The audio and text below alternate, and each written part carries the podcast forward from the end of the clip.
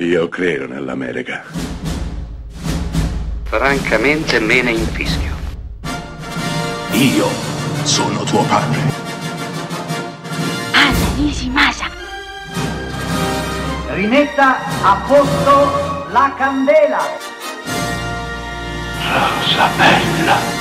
1969. Gli Stati Uniti sono un pentolone che ribolle di rabbia, di rancore. La gente chiede giustizia, chiede diritti. A Chicago il criminale Bill O'Neill accetta di fare da informatore per l'FBI. Si infiltrerà tra i Black Panther e scalerà la gerarchia abbastanza velocemente fino ad arrivare al fianco del leader di Chicago, Fred Hampton. Il nostro Bill, Black Panther di giorno, informatore di notte, contribuirà in maniera decisiva e schiacciante alla fine di quel movimento, di quel sogno di ribellione.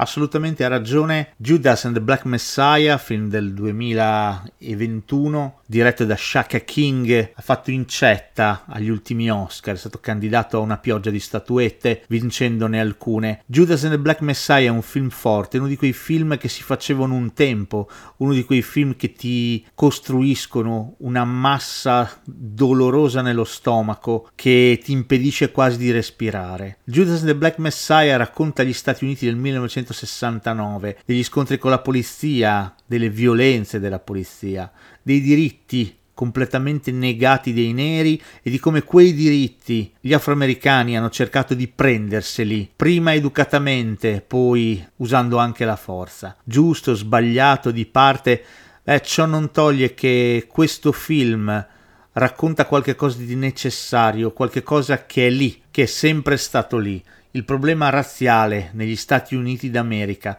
un qualche cosa di non risolto, una ferita slabbrata e sanguinante nel cuore di un paese che si professa Land of the Free, la terra degli uomini liberi.